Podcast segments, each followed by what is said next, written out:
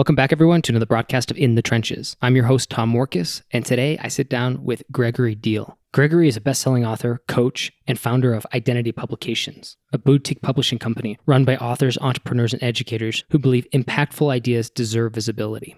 I brought Gregory on today because he's working on two new books, both of which I thought would be interesting to touch on or talk about today. One is called The Influential Author, a unique approach to writing, publishing, and marketing remarkable nonfiction.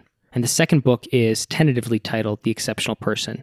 By the time you're listening to this podcast, both of these books will be published and maybe they'll take another name or title. So if you have any questions about that, just go over to the show notes and we'll have those linked up. And you can find that at tommorkes.com slash podcast. So we talk about writing and publishing and how to create meaningful books and meaningful ideas. And our conversation ends up kind of going that direction on this idea of meaning and what is meaningful work and how do we live a meaningful life. Today's conversation is particularly interesting to me because Gregory has read Dr. Jordan Peterson's work, including Maps of Meaning and 12 Rules for Life. And I interviewed Dr. Jordan Peterson back on episode 143, where we talk about those books and some of his ideas around how we can show up in the world, how we can navigate in a hyper complex reality that we live in, how we can do great work, how we can live a meaningful existence. And so Gregory's book riffs on this idea not that he's copying Jordan or anything like that. Far from it. He's been writing this for many, many years, but that many of his ideas seem to nest really well with a lot of the ideas and theories that Dr. Jordan Peterson shared on episode 143. So if you haven't listened to that episode, I would definitely listen to that after this one. I think you'll get a big kick out of it. But as far as today's conversation is concerned, the big takeaway I would say is that we all need principles and values to live by, that we cannot navigate this world without having a set of principles that guide us in the direction that we want to go. And so the principles are the cornerstone, those values that we bring to the table.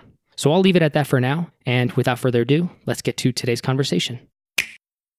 So, Gregory, the first thing I want to kick off with is what you're working on right now. It's specifically focused on writers and authors, people who are going to publish nonfiction. But it's not just any old nonfiction. You have a kind of way that you categorize or comment on the type of nonfiction that people should be producing. So maybe you can give us some insights into what you're working on and why the angle or why the approach that you're taking. Yeah, well, I sort of accidentally stumbled into self publishing a few years ago through some unfortunate circumstances that just left me in a position where I had to finish my first book on my own and learn how to do all this stuff really, really quickly without very much guidance. And before I was an author, I was always a communicator, a teacher, and a salesman of some kind. So I was always used to putting stories together and explaining really complex concepts in really structured, logical, yet at the same time entertaining ways. So that naturally translated into the first book I wrote, which was called Brand Identity Breakthrough, appropriately enough, a book about branding. And since then, I've written a couple books. I've helped other people launch a lot of books and i've just been using these experiences to refine everything i understand about targeted, meaningful communication, as I often phrase it. And what I really like about having discovered now that self publishing is such a viable avenue that seems really relatively undiscovered and underutilized. Like I, I didn't even know that this was, I mean, I knew that self publishing exists, but I had no idea that it was possible to do it so effectively just by learning about how it works. So now my thing is all about helping people with important, meaningful, unique things to say, either from their own life experiences or some great philosophy they've dreamed up or some expertise they've developed through a lifetime of professional experiences or whatever it is, turn those things into books and sell them successfully because I feel like there are a lot of people with a lot of really interesting and important things to say who just don't have a platform to say those things. And I know how much it's changed my life since I figured out that I could do that with books. And I know there are a lot of other people like me who are in a similar, if not better position. So how do you define you you use this phrase targeted meaningful conversations. So there's a lot to that, but what do you think about when you're when you're using that that phrase targeted meaningful conversations what does that mean to you or how do you define that I mean conversations that contain the kind of information that is actually going to get you to change the way you think about yourself and your life, and therefore change the way you act. And that is different for every person. That's where the targeting comes in. There is a conversation that will cause you to reevaluate how your life works, who you are, and what you're going to do for the rest of the time that you're alive. And there are,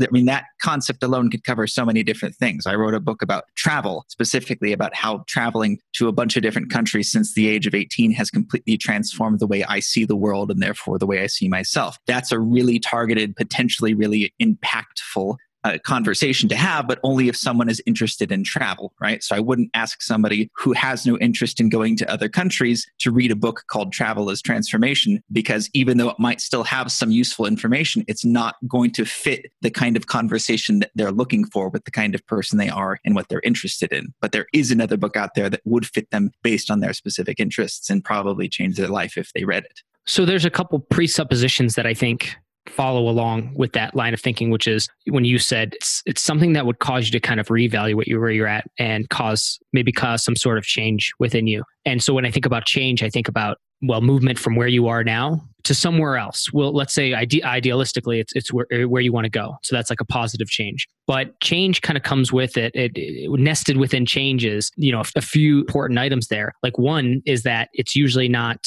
an easy thing to do and it can be kind of painful. And so I guess my question to you is, and this ties into some conversations I've been having quite recently on this podcast with other people on the topic of sort of on the topic of free speech, but mostly just on the topic of conversation and ideas and idea flow and, and who controls that and how we should kind of conversate with each other and communicate. But I think to myself, well, if you're really sharing something that could actually change somebody's mind in a really profound way, then nested within that is something that maybe they haven't heard before. And that also could be like a maybe a painful or challenging thing. So the climate that we're in right now, where some some people are being censored, uh, where conversations are kind of being excluded and, and people are being pushed or marginalized, uh, if they're having conversations that the mainstream would deem unacceptable, how do you look at this space right now as it's kind of laying out, uh, and, and and with like with your focus on kind of creating these targeted, meaningful conversations? Yet we're in an environment where I, I just feel like it's not really receptive to those kind of groundbreaking or, or challenging ideas.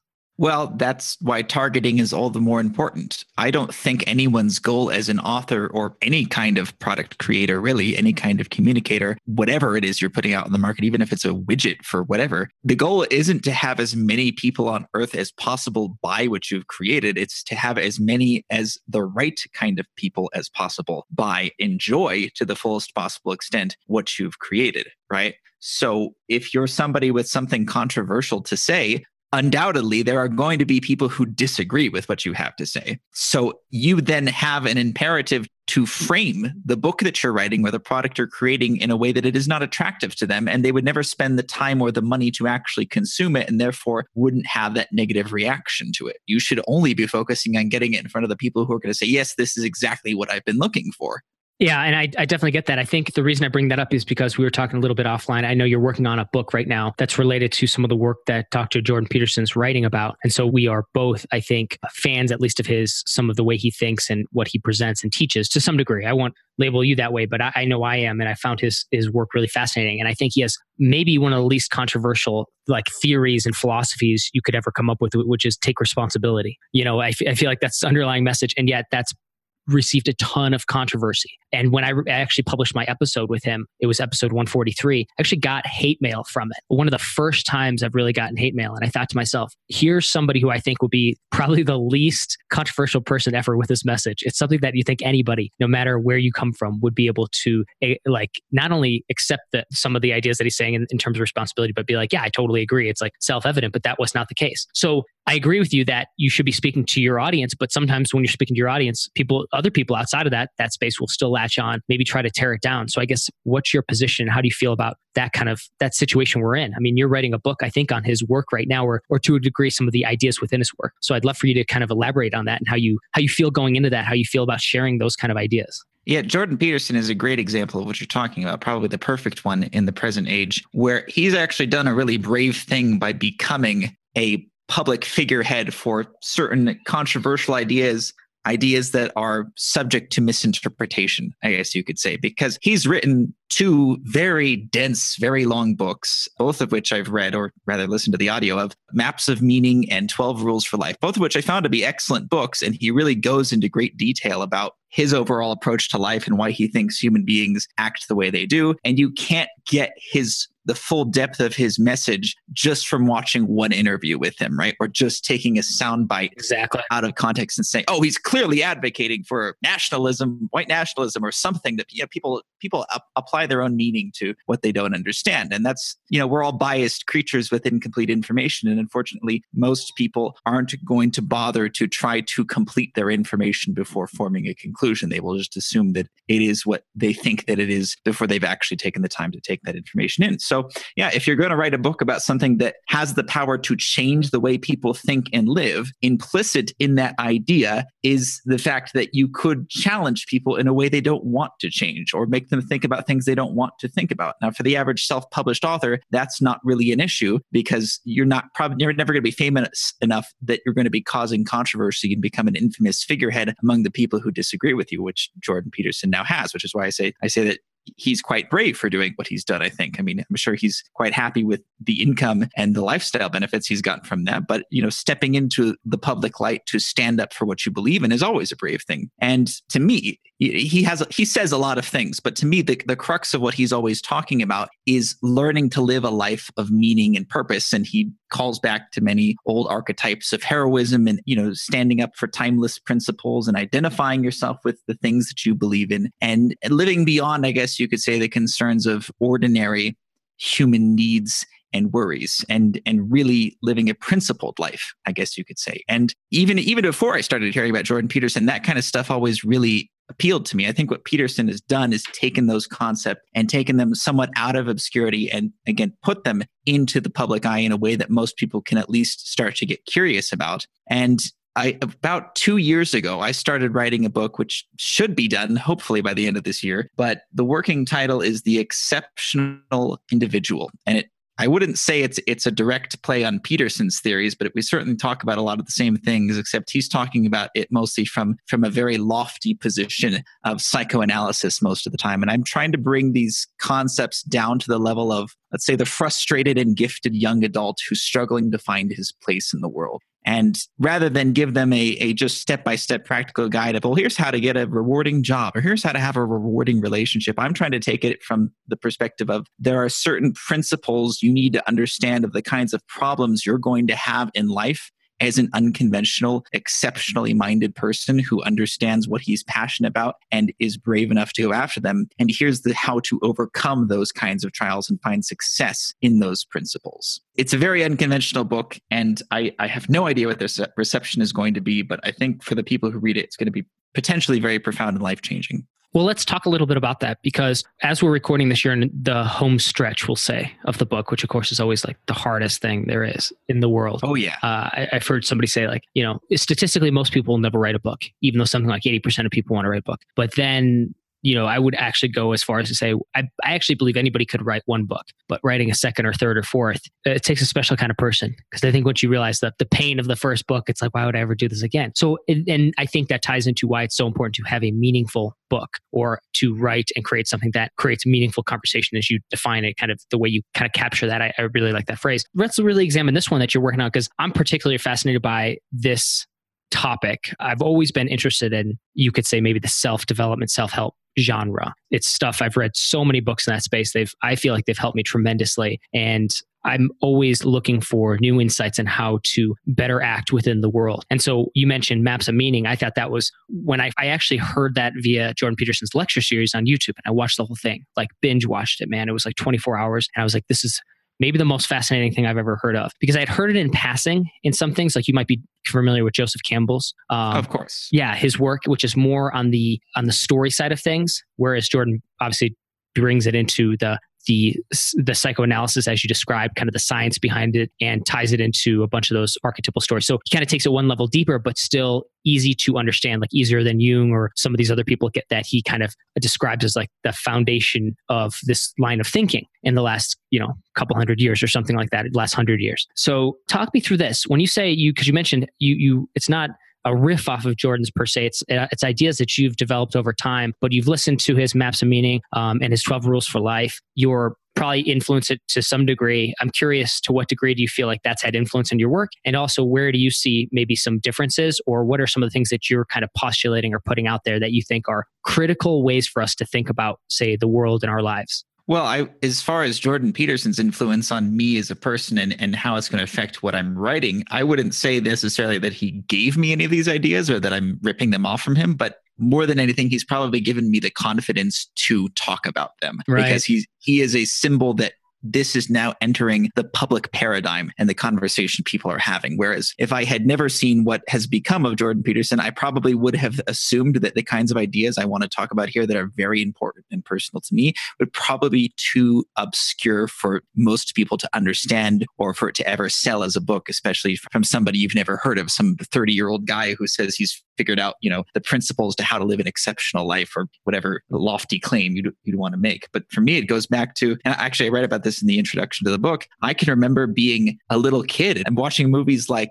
Superman and Star Wars and The Lion King and instantly identifying these archetypal patterns that guys like Joseph Campbell and Jordan Peterson talk about. Of course, I didn't know who they were when I was six years old, 10 years old, 15, uh, but I instantly saw that there were similar patterns in the way Superman acts, in the way Luke Skywalker acts, in the trials that Simba the lion has to overcome in order to become the king. And I immediately wondered why do people keep telling the same stories and why do they work so well? And why do stories that are lacking these elements instantly fade into obscurity, whether they're in books or movies or whatever? I, I, watched a lot of movies as a kid because it was easy to, but it just stood out to me as very profound that there was a reason why we keep telling the same kinds of stories over and over. And from there, combined with a lot of very strange and unconventional life experiences traveling around the world for the last decade, I, I came to understand that it's because these kinds of archetypal hero patterns that we see in popular media reflect some kind of unconscious map within ourselves of the kind of life we should be living if we are seeking constant meaning and growth. To me, the hero's journey is a map for how to overcome challenges and expand into a larger version of yourself. And it's cyclical, it never ends. You're just constantly growing, facing a new challenge, overcoming it, resting for a while and returning back into the journey. So when I'm watching Superman and Luke Skywalker and Simba the Lion, that's what I'm seeing. And from there, I arrived at all these, you know, series of 33 principles that I'm putting into the book, one chapter for each that explain if you're a young person seeking purpose, meaning, and you feel like society is never going to give you the information and the instructions and the support you need to do that, here's what you're going to have to understand to do that for yourself. I might even take it one step further there at the end with that, that point you made about society maybe not helping you. I almost see society acting against the interest of the individual in a lot of cases with some of the ideas that are being spread or ideas that are being suppressed right now which i think is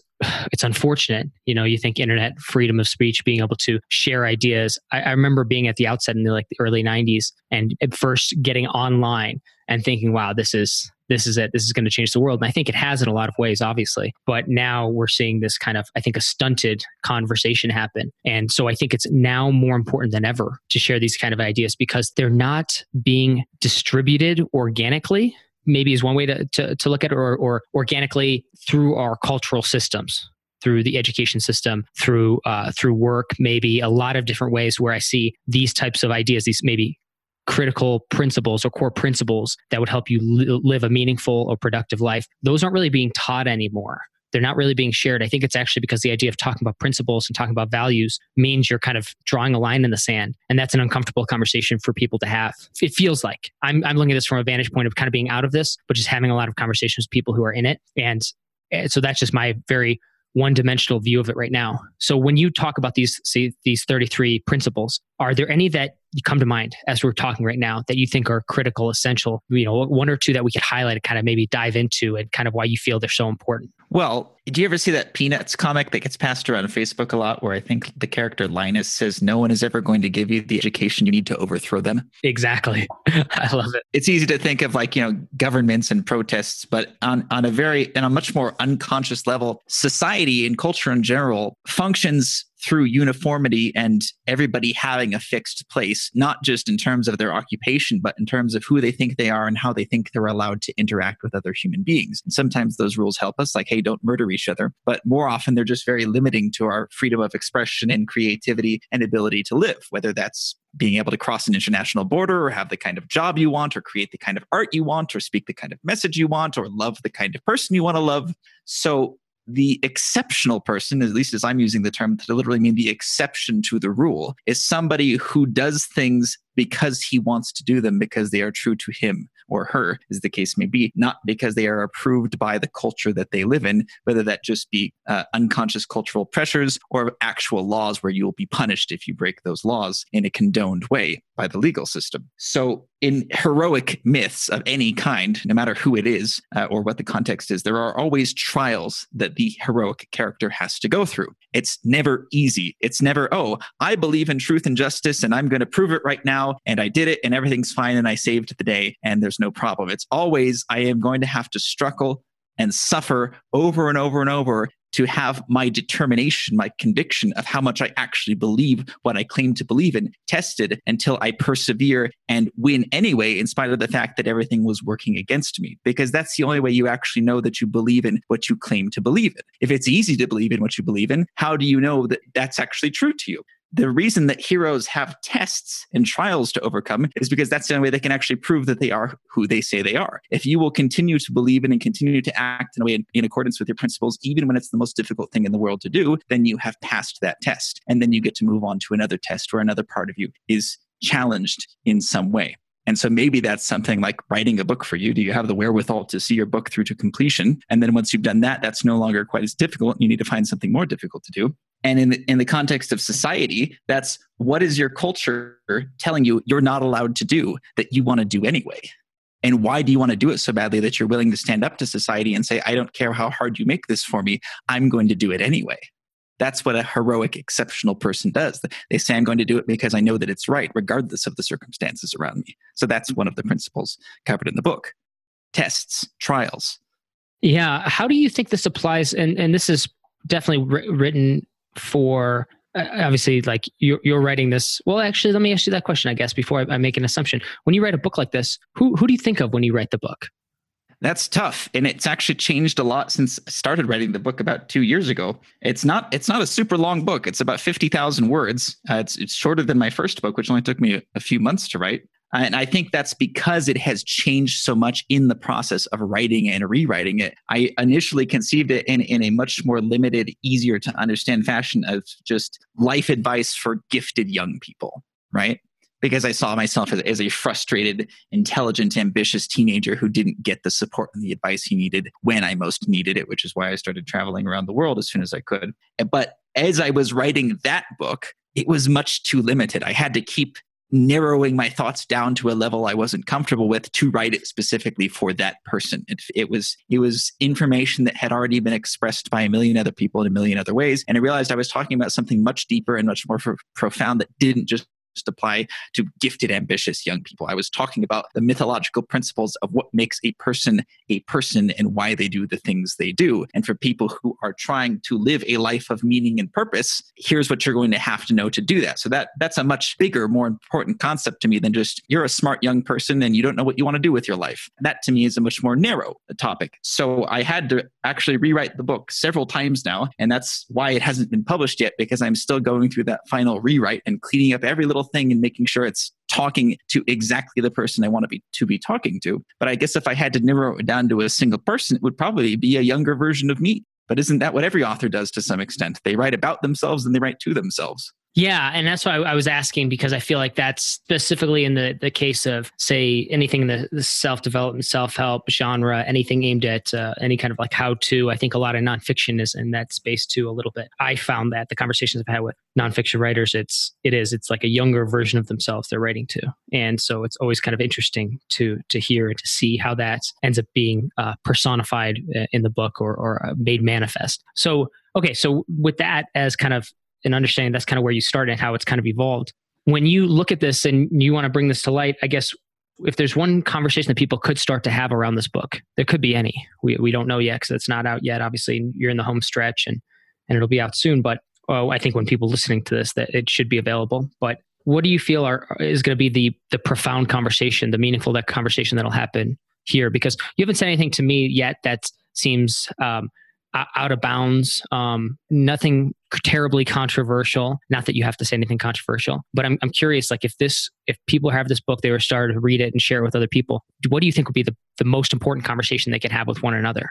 Well, if there were going to be any controversy, and I, I predict there might be a little just based off of my past experiences of writing books that that could be considered uh, a little unconventional. Like my travel book is is pretty deep, and and that I did get some negative reviews on that, saying, "Oh, this this guy just you know thinks everybody should abandon their responsibilities in life and travel the world with wild abandon, and that's not the path for everyone." And this author needs to realize that. And at no point in the book do I say that everybody needs to do this, but whatever, people have their interpretations. I I could see some people responding that way, saying, "What so." So those of us who just want to live an ordinary life aren't good enough for for you, Mr. Gregory Diehl. You think everybody needs to to follow in your path and do what you want to do. And again, that's that's not at all what I'm saying. I'm saying there is a specific kind of person in the world, a subset of people who have this natural desire and drive to do big, important, meaningful things with their life because if they don't, they're probably going to kill themselves. That's not an exaggeration. They are so driven towards the need to feel like they are accomplishing something meaningful and not having their lives controlled and determined by the societal voices around them, whether that's their parents or their teachers,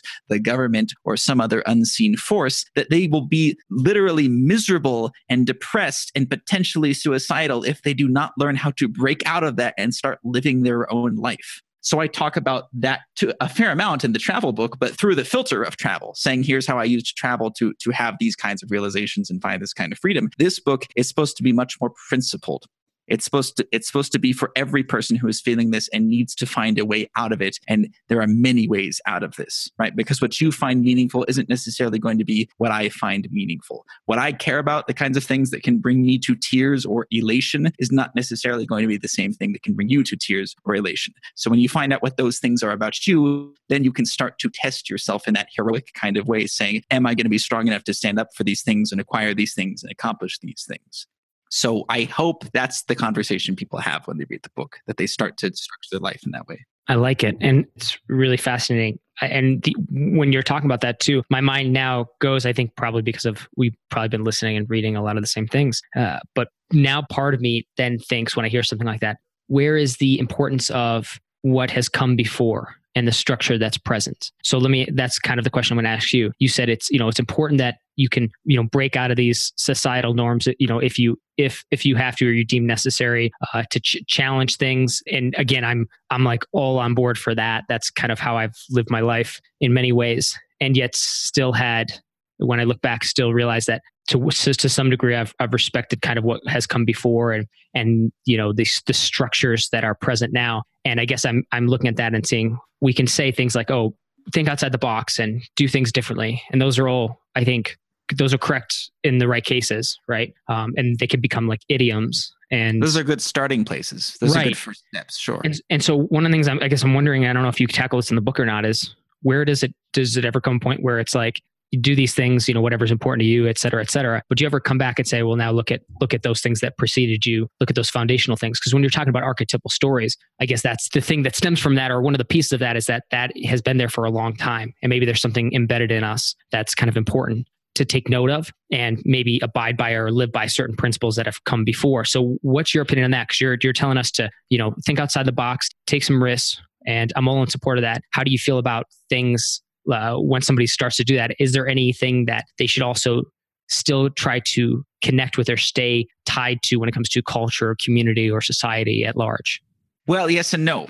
There's no one answer to that because everybody's childhood, everybody's community, everybody's culture and society is different, right? But I do in one of the first chapters of the book is specifically about childhood, but it's it's about learning to look at your childhood in an unbiased way because unfortunately we are all super biased about where we come from and the family we have and the experiences we had that started to shape us when we were very little and very impressionable. And they can either be very positive things, like maybe you had great parents who taught you moral virtues and how to live a productive life and all that. And even if that's true, though, those things that you believe, you believe because they told you to believe them, because it was the default setting for your life, not because you necessarily explored the alternatives, the opposite of what you were told is true, and came through your own trials, your own experimentations to believe, yes, now I know that this is true for me and this is truly what I care about and what defines me instead of it just being what my parents programmed me to believe or or my society in some form or the opposite if you if you had a problematic childhood, like you argued with your parents or you were mistreated by them. Or in my case, I felt like I was smarter than everyone around me when I was 10 years old, which you can imagine was a nightmare for both me and my parents. I was the kind of person who had to discover things on my own because I didn't feel like there was hardly a single person in my life who could give me genuine guidance that I could follow. So I was chaotic, lost, wild, unstructured for a long time. So everybody to progress in some way does need to look at their past and say, what can I gain from this? What is useful about my memories of the past, the people that I formed relationships with, and so forth? And what is unuseful? What is just holding me back? I think Jordan Peterson talks about this a lot, where, where he'll say, you know, if your parents weren't your parents, would you really want to have them in your life still? Like, if they weren't the people who biologically created you and raised you, would they be the kind of people you could look up to and say, These are mentors to me, these are wise figures who I respect and appreciate and have given me valuable guidance that I haven't yet earned on my own? Or are they just there because of societal and biological obligation? And that's true with every person you meet early in your life the friends you make, the classrooms you're put into, the jobs you take, and the coworkers you have. Most of it is just arbitrarily forced upon you by outside forces. Very rarely do we actually get to choose the kinds of experiences we're going to have because they're important to us and therefore also the kind of people that we're going to build bonds with because we can actually learn from them and teach them things and have meaningful relationships with them. So to answer your question, yes, the first thing I think or one of the first things people need to do is look back upon the past that they are still holding on to. Most people tend to look at their lives like it's a roadmap that they're following and where they started and where they're going, except that when you actually look at your past, you're not actually looking at the past, you're looking at your memories and your impressions of the past, right? And those are all happening in the present moment. Everything that you experience is happening in the present moment. And therefore, those things can be changed in the present moment. The memories that you hold on to now that you give so much importance to, you can learn not to give them so much importance. And sometimes that's hard because we're traumatized and we have deeply embedded emotional responses to things, but everything that was put into you by that same logic can also be modified in some way. It just might take a lot of work to do that. So if you're not willing to have that conversation with yourself where you honestly say, do I need to keep holding on to these memories and associations, or are they just inhibiting me from being the person that I would actually be without those inhibitions? Then you're never going to grow as a person. You know what's become strikingly clear to me as I grow older, the more I I've I've only been doing this, like this podcasting thing, this blogging thing for about 5 years. It's really not that long a time. And I think to myself like what what, what will I be like in 10 or 20 years? continuing to produce podcasts or whatever the equivalent might be at the time, or continuing to write and blog and, and write books and publish and, and doing all the things that I'm kind of doing now, which is business owner, business creators, like self employed. I'm not really dependent on, or I, I, don't have to to bow to any any boss really except myself, which is had brings its own difficulties and its own challenges for sure. But one thing I've re- recognized that looking at that last five years compared to the say ten years before that, my time in the military, uh, how how different it is. But what I've come to realize over time and kind of that juxtaposition is how important the little actions are each day because the little actions compound over time and they compound and then those little actions that compound over time kind of build that character and that character is what's going to gravitate uh, or, or, or move you or compel you one one way or another when important choices come up in life. And then you can easily go down a track that you were never intending on because of the small little choices you were making that you thought were trivial but they've now compounded in magnitude five or 10 years down the road. And so that can be good or bad, right? And I guess if I were to think about that, and I don't know if you have any comments on this piece, but it's this idea of how important those little things are in terms of how we live our life, the choices we make early in life. Because you were saying how sometimes we'll, like people's lives will, they'll live a life that was not of their own accord, was thrust upon them outside of their own volition. But I think a lot of times when I look at this, in in most cases that that does happen, but it seems to me that what might be more evidently the case is that people actually end up where they are because of all the small choices they've made. And part of that might be because they're not questioning the right things, right? But still it is those actions those those belief systems that they do have whether it's somebody that that gave gave it to them and they they continue to move forward with th- thinking and believing those things and then that painted the the landscape that they had to then navigate and then they chose these things that now led them into a life that they didn't really want to live and they're you know doing the 95 grind and they hate it but they can't be you know uh, an entrepreneur anymore or they don't think they can because well it's too late or because they're just so well ingrained in this one path. So i guess coming back to it my question for you or, or just to get your feedback and comments on this what are your thoughts about that? Because i look at it and say i think a lot of this actually stems from the individual. And it sounds like you're kind of saying that too like we do have to question what's outside and that could be an, an influencing force negative or positive and it does come back to the individual to be able to decide that and think for themselves. And but i guess my, my question for you is for a lot of people what are your thoughts in terms of like how they find themselves now? Is it is it mostly the external or is it mostly the internal? Well, I think to answer your question, you'd have to understand why you do the little things that you do because it's the little things that you usually take for granted.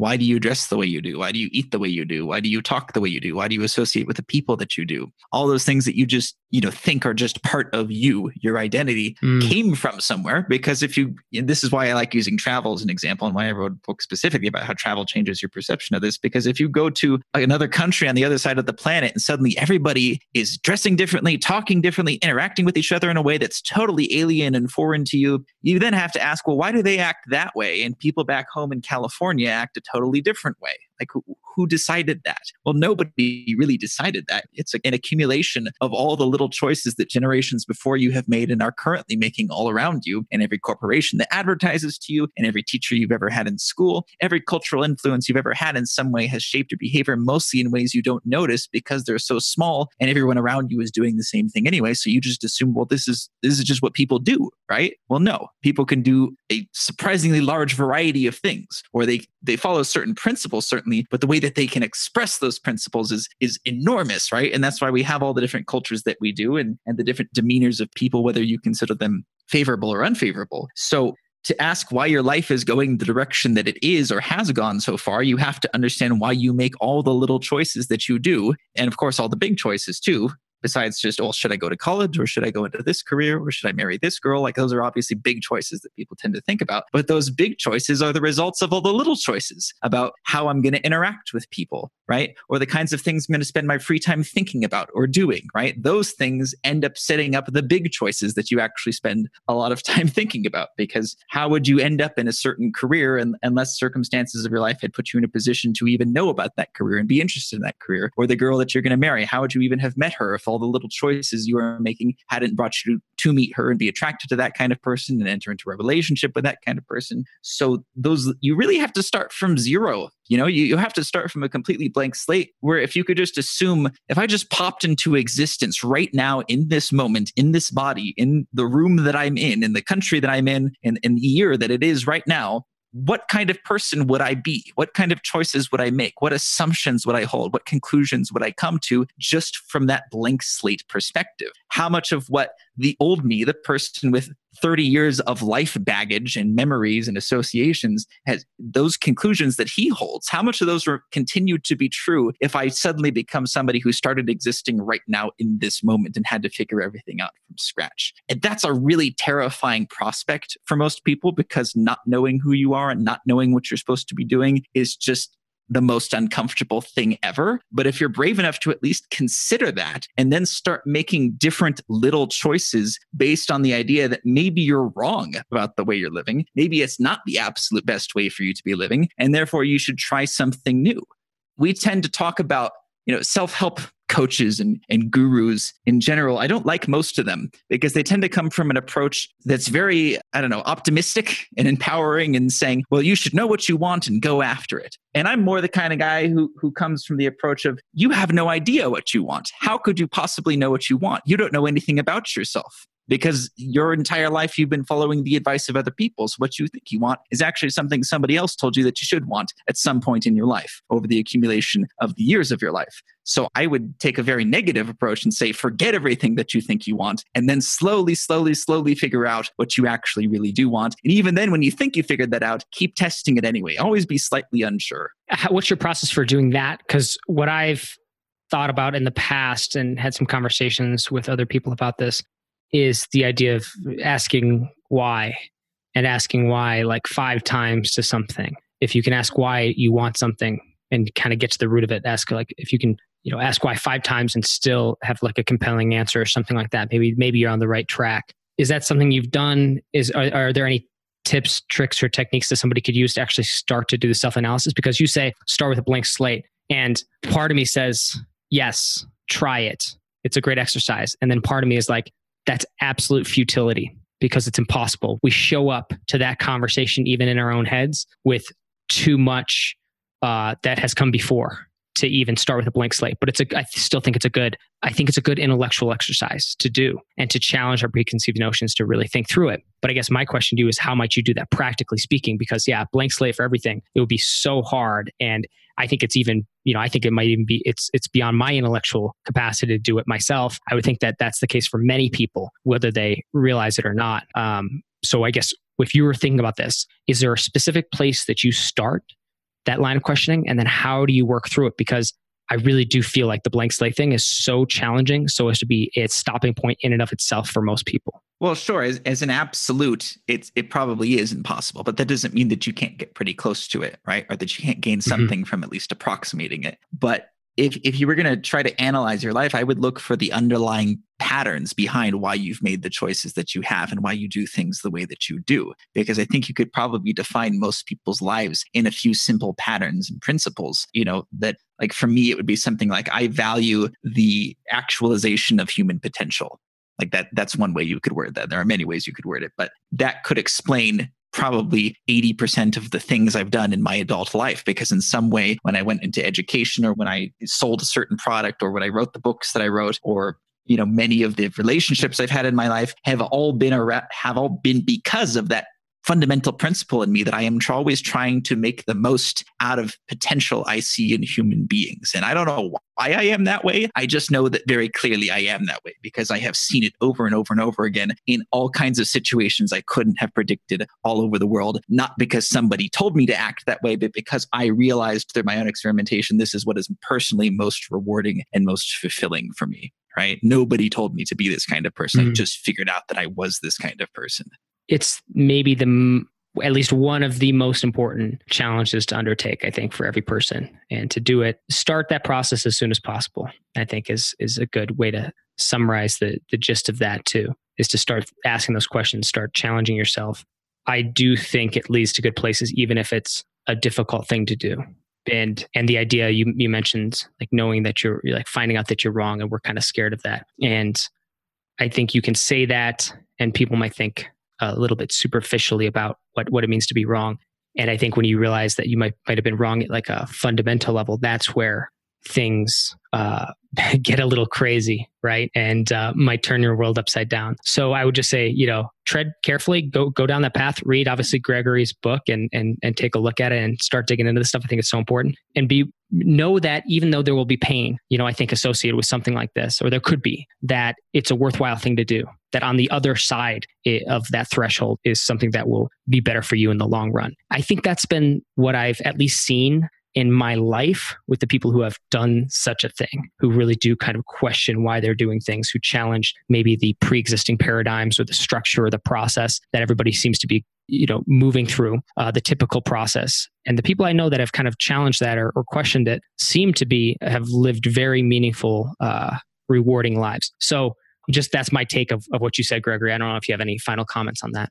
Yeah, well, we hardly even got into the traumatic parts mm. of this, but you know, it's it's true that every time you realize that you're wrong about something, it's going to hurt to some extent. And if you find out that you've been wrong about the way you've been living your life for the last couple of decades or, or the most important decisions you've ever made, that's the most painful realization ever. It's like committing suicide on an existential level. And so that's why most people will, will quit this process before they reach that point where they realize they've been very, very wrong about some very, very important things. And you have, I guess, your will to arrive at the truth, or at least a closer approximation of the truth, has to be stronger than whatever pain you will feel by realizing you were wrong about something you cared a lot about or invested a lot of yourself into. And I, you know, it's a never ending cycle for me. Every time I think I've, I've reached a new level of, okay, well, I, I've solved, you know, my inadequacies and the mistakes I've made in the past, and I'm not going to do this anymore. I find another new way for life to surprise me with, holy shit, you thought you knew what you were doing here? No fucking way. You are completely off the mark there. And you're going to have to sit for a very long time now and reassess what you thought was going on here. And underneath all that, certain principles remain true. But again, just the ways that they show up, there's an infinite variety, and you cannot possibly be prepared for all of them. So you you just have to be determined enough to to see it through the pain to get to some higher state of existence. I love it. Well, Gregory, I think that's a great place for us to to cap today's conversation because we could go on and on about this, I'm sure, all day. But I thought this was an intriguing conversation. I'm ho- hopeful that people listening will find this inspirational and insightful. And I want people to be able to find this book. It should be out by the time people are listening to this. Uh, but where can people go to find you, connect with you, and check out more of your work? I would suggest you check out my books on Amazon if you like what I have to say, or if you, if you want to write a book about something important and meaningful. I have a book about that coming out soon called The Influential Author, or you can go to my publication company website, which is identitypublications.com. If you just want to talk to me, you can either send me an email through that website or add me on Facebook, Gregory V. Diehl. I love it. Well, Gregory, thank you so much for being on In the Trenches, man. It was a real pleasure. Thanks for having me. Are you trying to grow your online business but struggling to get new customers consistently and predictably? Are you tired of working nonstop only to see your income plateau? Are you ready to step off the hustle hamster wheel, as I call it, and step onto a path of predictable profit that you can scale as much or as little as you want? Don't worry, you're not alone. I've been there. When I first got started, I didn't have a clue what I was doing. So I started reading blogs and listening to podcasts by people I respected and wanted to learn from. I slowly but surely put their recommendations into practice. But because I wanted to do it all myself, maybe you you're something like that, right? And you love to do do it by yourself, learn through trial and error. Well, bottom line is it took forever. Results were unpredictable when I was first getting started. I wasn't sure where to spend my time, money, and energy, and shiny penny syndrome got the best of me on more than one occasion. For many entrepreneurs, the amount I sacrificed, working literally nonstop in some cases in my spare time, and 12 and 14 hour days routinely after going full time, combined with the endless fog of war, aka that uncertainty that I had to deal with at all times because I was going it alone. I think that would have been enough for most entrepreneurs to throw in the towel. But I was persistent, focused, and I stayed humble. Day after day, I worked to grow the traffic to my website, increase my list of subscribers, and generate a healthy living for my ebooks, e courses, and other digital products. At least that was the goal. But maybe more important than the work was that I paid attention to what I was doing, including what worked and what didn't. Eventually, I discovered a predictable pattern of growth. And so, what I did was I just doubled down on those things and I scrapped or sidelined the other things that weren't working so well. Finally, two years after resigning my commission as a captain in the army and going full time on my online business front with my blog, with my podcast, etc., I replaced my income with digital product income. Two years. And so if that's where it stopped, I would have been happy with it. I would have been happy with the results. I wouldn't have complained. I would have been very content just replacing my income. But the bottom line is it was so much work. I wanted to, you know, see if it could go somewhere else, right? So I just kept doing what I was doing, but better, faster, more effectively. Again, just kind of applying the same system that I discovered uh, from seeing these patterns emerge, right? So I implemented it, I kept doing it. And eventually, replacing my income turned into doubling my income. And then that turned into a little bit more and a little bit more. But not just that, it afforded me the freedom to dictate my day and also choose the projects I want to work on on the schedule and on the timeline I want, and to work with the people I want to work with.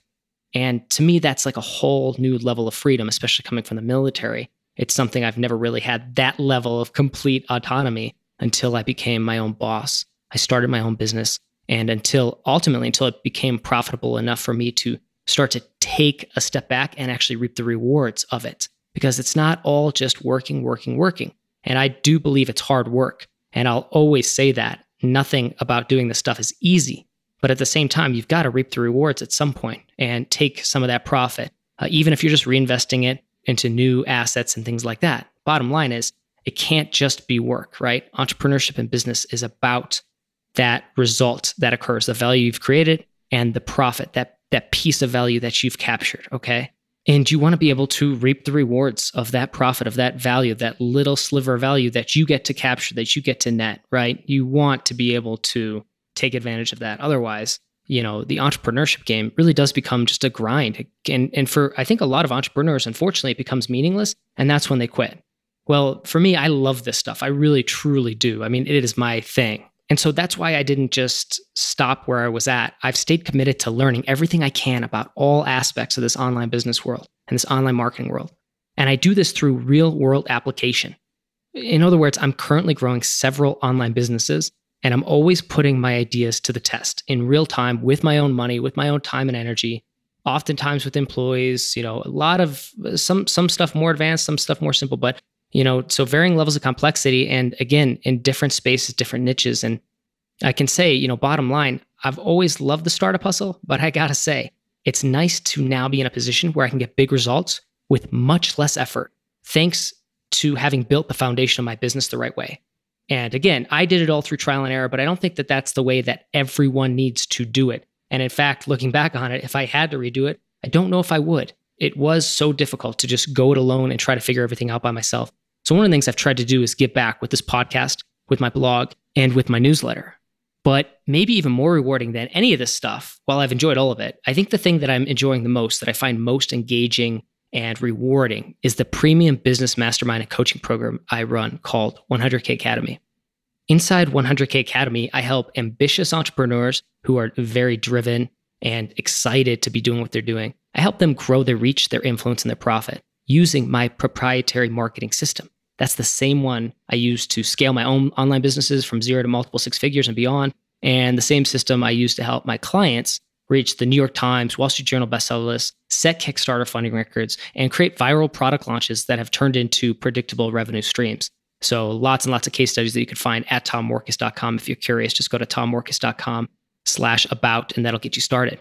Most importantly, this system is one that 100K Academy members and alumni have used to achieve tremendous results, like Alexa, who used it to have her most profitable year ever, or Tina, who used it to make five figures from a sales funnel that she can now replicate and scale. And that's exactly what she's doing.